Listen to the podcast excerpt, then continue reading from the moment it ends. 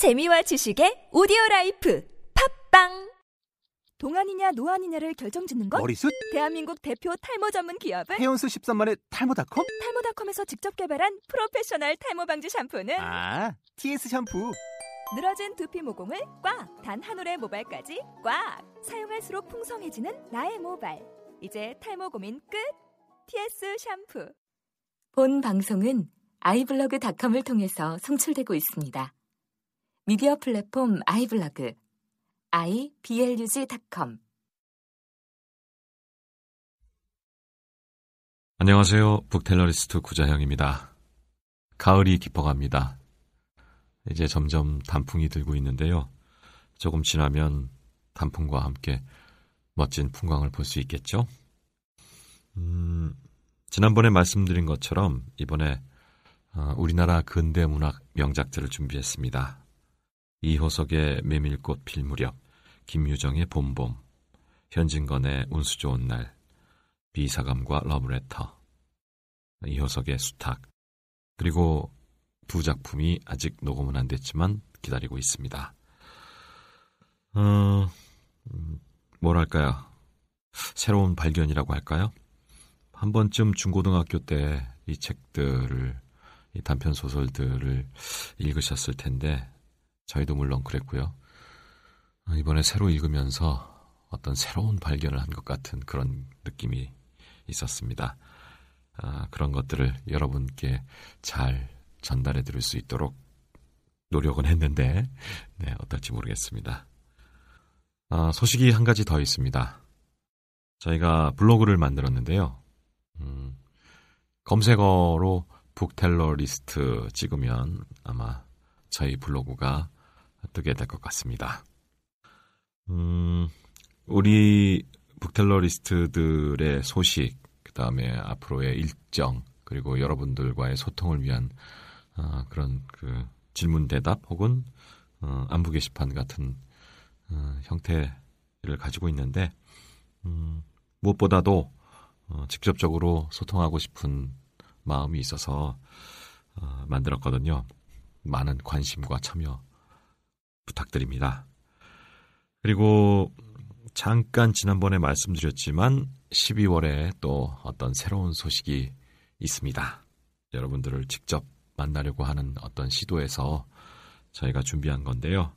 이 얘기는 또 다음에 자세하게 말씀드리도록 하겠습니다. 오늘 첫 번째 작품은 이효석의 메밀꽃 필 무렵입니다. 북텔러리스트 정훈석의 낭독입니다. 함께 하시죠. 메밀꽃 필 무렵 이효석 지음 낭독 정훈석 메밀꽃 필 무렵 여름장이란 애시당초에 글러서 해는 아직 중천에 있건만 장판은 벌써 쓸쓸하고 더운 햇발이 벌려놓은 전 휘장 밑으로 등줄기를 훅훅 볶는다. 마을 사람들은 거의 돌아간 뒤요 팔리지 못한 나무꾼 패가 길거리에 궁식거리고들 있으나 석유병이나 받고 고깃말이나 사면 족할 이 축도를 바라고 언제까지든지 버티고 있을 법은 없다. 칩칩스럽게 날아드는 파리 떼도 장난꾼 각다귀들도 귀찮다. 얼금뱅이요 왼손잡이인 드팀전의 허생만은 기어이 동업의 조선다를 낚구어 봤다. 그만 거둘까? 잘 생각했네. 봉평장에서 한 번이나 흐뭇하게 사본 일이 있었을까? 내일 대화장에서는 한몫 벌어야겠네. 오늘 밤은 밤을 새서 걸어야 될걸. 달이 뜨렸다. 절렁절렁 소리를 내며 조선달이 그날 산 돈을 따지는 것을 보고 허생원은 말뚝에서 넓은 휘장을 걷고 벌려놨던 물건을 거두기 시작했다. 무명필과 주단바리가 두 고리짝에 꼭 찼다.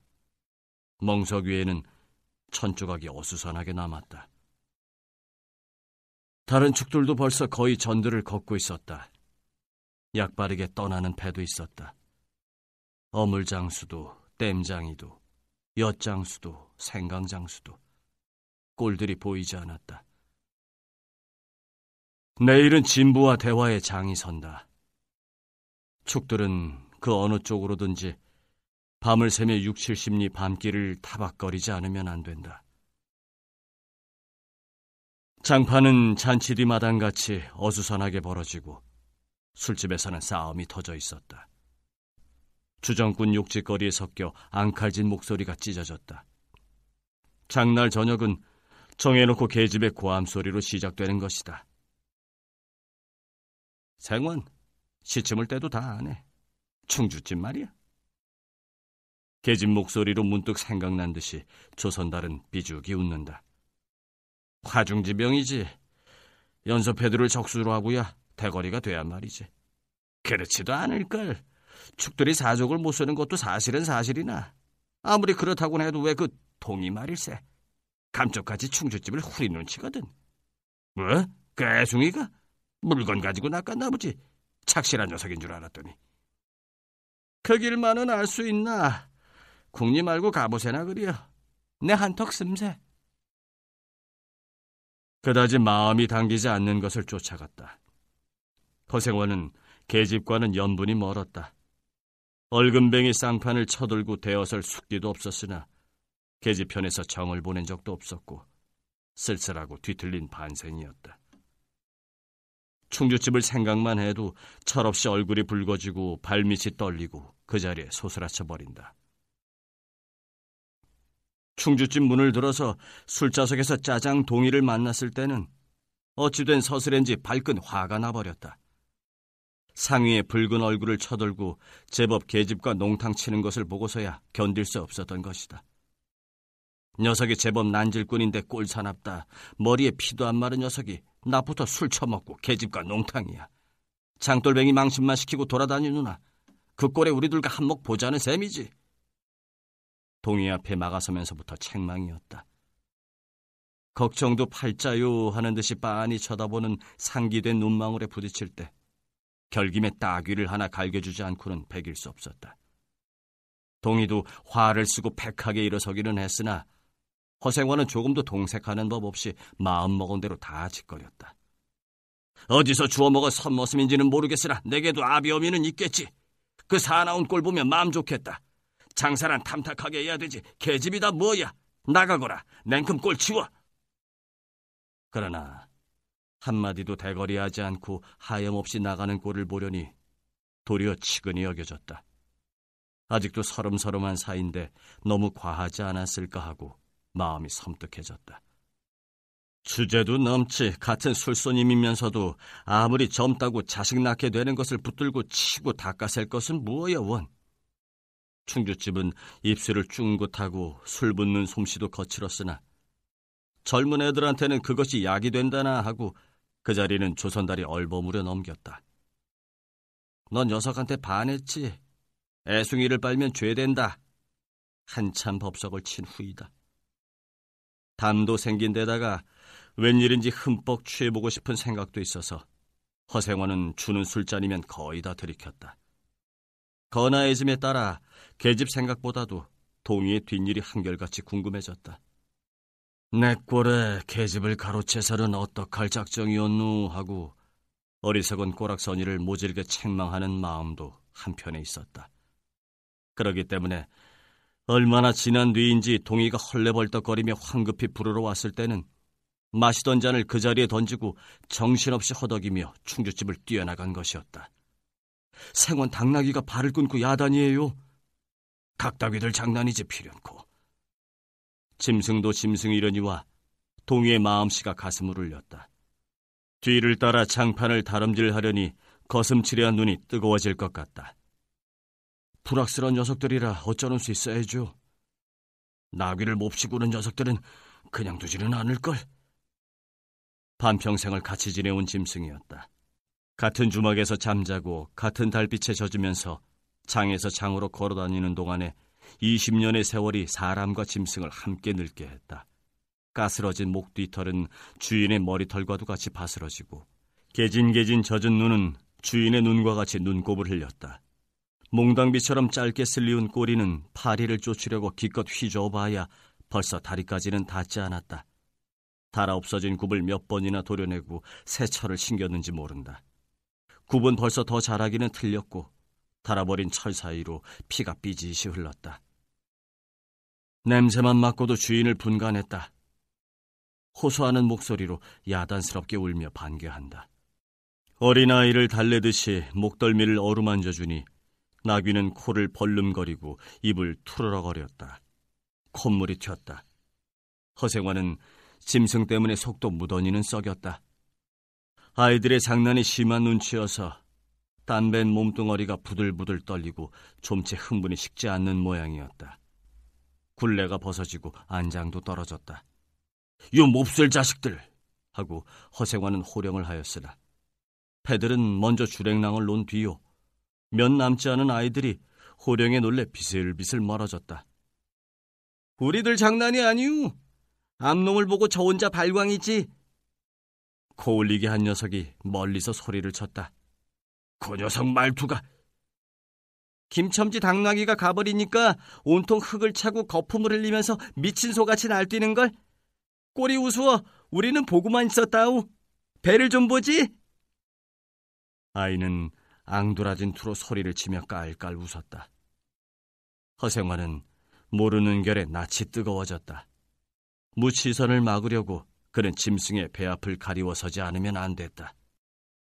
늙은 주제에 암샘을 내는 셈이야. 저놈의 짐승이. 아이의 웃음소리에 허생화는 주춤하면서 기어이 견딜 수 없어 채찍을 들더니 아이를 쫓았다. 쫓으려거든 쫓아보지. 왼손잡이가 사람을 때려. 줄다름에 달아나는 각다귀에는 당하는 재주가 없었다. 왼손잡이는 아이 하나도 후릴 수 없다. 그만 채찍을 던졌다. 술기운도 돌아 몸이 유난스럽게 화끈거렸다. 그만 떠나세. 녀석들과 어울리다가는 한이 없어. 장판의 각다귀들이란 어른보다도 더 무서운 것들인걸. 조선달과 동이는 각각 제 나귀의 안장을 얹고 짐을 싣기 시작했다. 해가 꽤 많이 기울어진 모양이었다. 드팀전 장도리를 시작한 지 20년이나 되어도 허생원은 봉평장을 빼놓은 적은 드물었다. 충주, 제천 등의 이웃군에도 가고 멀리 영남 지방도 헤매기는 했으나 강릉쯤에 물건 하러 가는 외에는 처음부터 끝까지 군내를 돌아다녔다. 닷새만큼씩의 장날에는 달보다도 확실하게 면에서 면으로 건너갔다. 고향이 청주라고 자랑 삼아 말하였으나 고향에 돌보러 간 일도 있는 것 같지는 않았다. 장에서 장으로 가는 길에 아름다운 강산이 그대로 그에게는 그리운 고향이었다. 반날 동안이나 뚜벅뚜벅 걷고 장터 있는 마을에 거의 가까웠을 때 거친 나귀가 한바탕 우렁차게 울면 더구나 그것이 저녁녘이어서 등불들이 어둠 속에 깜빡거릴 무렵이면 늘 당하는 것이건만 허생화는 변치 않고 언제든지 가슴이 뛰놀았다. 젊은 시절에는 알뜰하게 벌어 돈푼이나 모아본 적도 있기는 있었으나 읍내에 백중이 열리네 호탕스럽게 놀고 투전을 하고 하여 사흘 동안에 다 털어버렸다. 나귀까지 팔게 된 판이었으나 애끓는 정분에 그것만은 이를 물고 단념했다. 결국 도로아미 타블로 장도리를 다시 시작할 수밖에 없었다. 짐승을 데리고 읍내를 도망해 나왔을 때는 너를 팔지 않기 다행이었다고 길가에서 울면서 짐승의 등을 어루만졌던 것이었다. 빚을 지기 시작하니 재산을 모을 염은 당초에 틀리고 간신히 입에 풀칠을 하러 장에서 장으로 돌아다니게 됐다. 호탕스럽게 놀았다곤 해도 계집 하나 후려보지는 못하였다. 계집이란 쌀쌀하고 매정한 것이었다. 평생 인연이 없는 것이라고 신세가 서글퍼졌다. 일신에 가까운 것이라고는 언제나 변함없는 한필의 당나귀였다. 그렇다고는 해도 꼭 한 번에 천일을 잊을 수는 없었다. 뒤에도 처음에도 없는 단 한 번의 괴이한 인연. 봉평이 다니기 시작한 젊은 시절의 일이었으나 그것을 생각할 적만은 그도 산보람을 느꼈다. 달밤이었으나 어떻게 해서 그렇게 됐는지 지금 생각해도 도무지 알 수 없어. 허생화는 오늘 밤도 또 그 이야기를 끄집어내려는 것이다. 조선달은 친구가 된 일에 귀에 못이 박히도록 들어왔다. 그렇다고 실증을 낼 수도 없었으나 허생화는 시치미를 떼고 되풀이할 때로는 되풀이하고야 말았다. 달밤에는 그런 이야기가 격에 맞거든. 조선달 편을 바라는 보았으나 물론 미안해서가 아니라 달빛에 감동하여서였다. 이지러는 졌으나 보름을 갓 지난 달은 부드러운 빛을 흐뭇이 흘리고 있다. 대화까지는 80리의 밤길. 고개를 둘이나 넘고 개울을 하나 건너고 벌판과 산길을 걸어야 된다. 길은 지금 산 허리에 걸려 있다. 밤중을 지난 무렵인지 죽은 듯이 고요한 속에서 짐승 같은 달의 숨소리가 손에 잡힐 듯이 들리며 콩포기와 옥수수 잎새가 한층 달에 푸르게 젖었다. 산허리는 온통 메밀밭이어서 피기 시작한 꽃이 소금을 뿌린 듯이 흐뭇한 달빛에 숨이 막힐 지경이다. 붉은 대궁이 향기같이 애잔하고 나귀들의 걸음도 시원하다. 길이 좁은 까닭에 세 사람은 나귀를 타고 외줄로 늘어섰다. 방울 소리가 시원스럽게 딸랑딸랑 메밀 밖으로 흘러간다. 앞장선 허생원의 이야기 소리는 공문위에 선 동이에게는 확적이는 안 들렸으나 그는 그대로 개운한 제멋에 적적하지는 않았다. 장선 꼭 이런 날 밤이었네. 객주집 토방이란 무더워서 잠이 들어야지. 밤중은 돼서 혼자 일어나 개울가에 목욕하러 나갔지. 봉평은 지금이나 그제나 마찬가지나 보이는 곳마다 메밀밭이어서 개울가가 어디 없이 하얀 꽃이야. 돌밭에 벗어도 좋을 것을 달이 너무도 밝은 까닭에 옷을 벗으러 물바가간으로 들어가지 않았나. 이상한 일도 많지.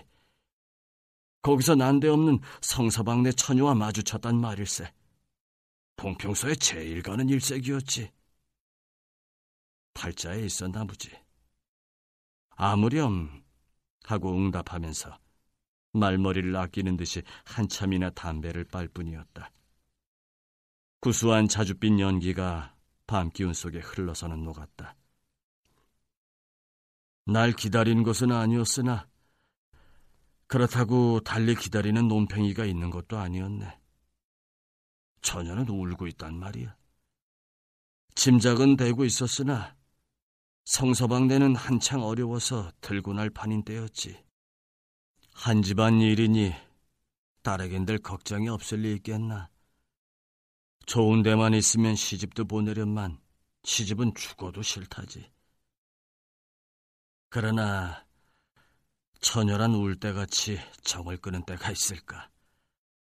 처음에는 놀라기도 한 눈치였으나 걱정 있을 때는 누그러지기도 쉬운 듯해서 이럭저럭 이야기가 됐네.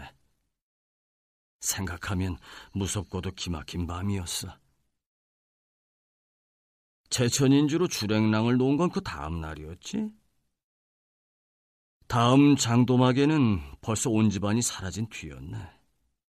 장판은 소문에 발끈 뒤집혀 오죽해 술집에 팔려가기 상수라고 처녀의 뒷공론이 자자들하단 말이야. 제천 장판을 몇 번이나 뒤졌겠나. 하나 처녀의 꼴은 꽝거 먹은 자리야. 첫날 밤이 마지막 밤이었지. 그때부터 봉평이 마음에 든 것이 반평생을 두고 다니게 됐네. 평생인들 잊을 수 있겠나. 수 좋았지. 그렇게 신통한 일이란 쉽지 않아. 항영 못난 것 얻어 새끼 낳고 걱정 들고 생각만 해도 진저리가 나지. 그러나 늙음 악바지까지 장돌뱅이로 지내기도 힘든 노릇 아닌가. 난 가을까지만 하고 이 생애와도 하직하려네. 대화쯤에 조그만 전빵이나 하나 버리고 식구들을 부르겠어. 사시장천 뚜벅뚜벅 걷기란 여간이래야지. 얘 처녀나 만나면 같이나 살까? 난 거꾸러질 때까지 이 길 걷고 저 달 볼 테야. 산길을 벗어나니 큰 길로 튀어졌다. 꽁무니의 동이도 앞으로 나서 나귀들은 가로 늘어 섰다. 총각도 젊겠다. 지금이 한창 시절이렸다. 충주집에서는 그만 실수를 해서 그 꼴이 되었으나 설게 생각 말게. 저, 천만에요. 되려 부끄러워요. 계집이란 지금 웬 제격인가요? 자나깨나 어머니 생각뿐인데요. 허생원의 이야기로 실심해야 한 끝이라 동의의 어조는 한풀 수그러진 것이었다. 아비 엄이란 말에 가슴이 터지는 것도 같았으나 제겐 아버지가 없어요. 피부치라고는 어머니 하나뿐인 거려. 돌아가셨나? 당초부터 없어요. 그런 법이 세상에. 생원과 선달이 야단스럽게 껄껄들 웃으니 동이는 정색하고 우길 수밖에는 없었다. 부끄러워서 말하지 않으려 했으나 정말이에요. 제천 촌에서 달도 차지 않는 아이를 낳고 어머니는 집을 쫓겨났죠. 우스운 얘기나 그러기 때문에 지금까지 아버지 얼굴도 본 적 없고 있는 고장도 모르고 지내와요. 고개가 앞에 놓인 까닭에 세 사람은 나귀를 내렸다. 둔덕은 험하고 입을 벌리기도 대견하여 이야기는 한동안 끊쳤다. 나귀는 건등하며 미끄러졌다. 허생원은 숨이 차 몇 번이고 다리를 쉬지 않으면 안 되었다. 고개를 넘을 때마다 나이가 알렸다. 동이 같은 젊은 축이 끝이 없이 부러웠다. 땀이 등을 한바탕 쭉 씻어내렸다. 고개 너머는 바로 개울이었다. 장마에 흘려버린 널다리가 아직도 걸리지 않은 채로 있는 까닭에 벗고 건너야 됐다. 고이를 벗어 띠로 등에 얽어매고 반 벌거숭이의 우스꽝스러운 꼴로 물속에 뛰어들었다. 금방 땀을 흘린 뒤였으나 반물은 뼈를 찔렀다. 그래, 대체 기르긴 누가 기르고. 어머니는 하는 수 없이 의부를 얻어가서 술 장사를 시작했죠. 술이 고줄해서 의부라고 전 망난이에요. 철 들어서부터 맞기 시작한 것이 하룬들 편한 날 있었을까? 어머니는 말리다가 채이고 맞고 칼부림을 당하고 하니 집골이 무엇겠소. 18살 때 집을 뛰쳐나와서 잊으시죠. 총각 나셀은 동이 묻어나다고 생각했더니 듣고 보니 딱한 신세로군. 물은 깊어 허리까지 채웠다. 속물살도 어지간히 센 데다가 발에 채이는 돌멩이도 미끄러워 금시에 훌칠 듯 했다. 나기와 조선달은 재빨리 거의 건넜으나 동이는 허생원을 붙드느라고 두 사람은 훨씬 떨어졌다. 모친의 친정은 원래부터 제천이었던가? 웬거려? 시원스레 말을 안 해주나? 봉평이라는 것만은 들었죠. 봉평? 그래, 그 아비성은 무엇이고? 알 수 있나요? 도무지 듣질 못했으니까. 그, 그렇겠지? 하고 중얼거리며 흐려지는 눈을 까물까물 하다가 허생원은 경망하게도 발을 빗디뎠다. 앞으로 꼬꾸라지기가 바쁘게 몸째 풍덩 빠져버렸다. 허비적거릴수록 몸은 걷잡을 수 없어 동이가 소리를 치며 가까이 왔을 때는 벌써 퍽이나 흘러서였다. 어째 쫄딱 젖으니 물에 젖은 개보다도 참혹한 꼴이었다. 동이는 물속에서 어른을 핵깝게 얻을 수 있었다. 젖었다고는 하여도 여인 몸이라 장정 등에는 오히려 가벼웠다. 이렇게까지 해서 안 됐네. 내 오늘은 정신이 빠진 모양이야. 염려하실 것 없어요. 그래, 모치는 아비를 찾지는 않는 눈치지. 늘 한번 만나고 싶다고는 하는데요. 지금 어디 계신가? 의부와도 갈라져서 제천에 있죠. 가을에는 봉평에 모셔오려고 생각 중인데요. 이를 물고 벌면 이럭저럭 살아갈 수 있겠죠. 아무렴 기특한 생각이야. 가을이랬다. 동이의 탐탁한 등어리가 뼈에 사무쳐 따뜻하다. 물을 다 건넜을 때에는 도리어 서글픈 생각에 좀 더 엎였으면도 했다. 진종일 실수만 하니 웬일이오 생문? 조선달은 바라보며 기어이 웃음이 터졌다. 나귀야. 나귀 생각하다 실족을 했어.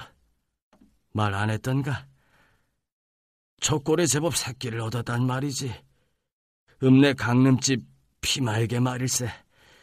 귀를 쫑긋 세우고 딸랑딸랑 뛰는 것이 나귀 새끼같이 귀여운 것이 있을까? 아, 그것 보러 나는 일부러 읍내를 도는 데가 있다네. 사람을 물에 빠치울 진 따는 대단한 나귀 새끼군. 허생화는 젖은 옷을 웬만큼 짜서 입었다. 이가 덜덜 갈리고 가슴이 떨리며 몹시도 추웠으나 마음은 알 수 없이 둥실둥실 가벼웠다. 주막까지 부지런히들 가세나. 뜰에 불을 피우고 후후시 쉬어 나귀에겐 더운 물을 끓여주고 내일 대화장 보고는 제천이다. 아니, 이거 생원도 제천으로? 오래간만에 가보고 싶어. 동행하려나, 동이?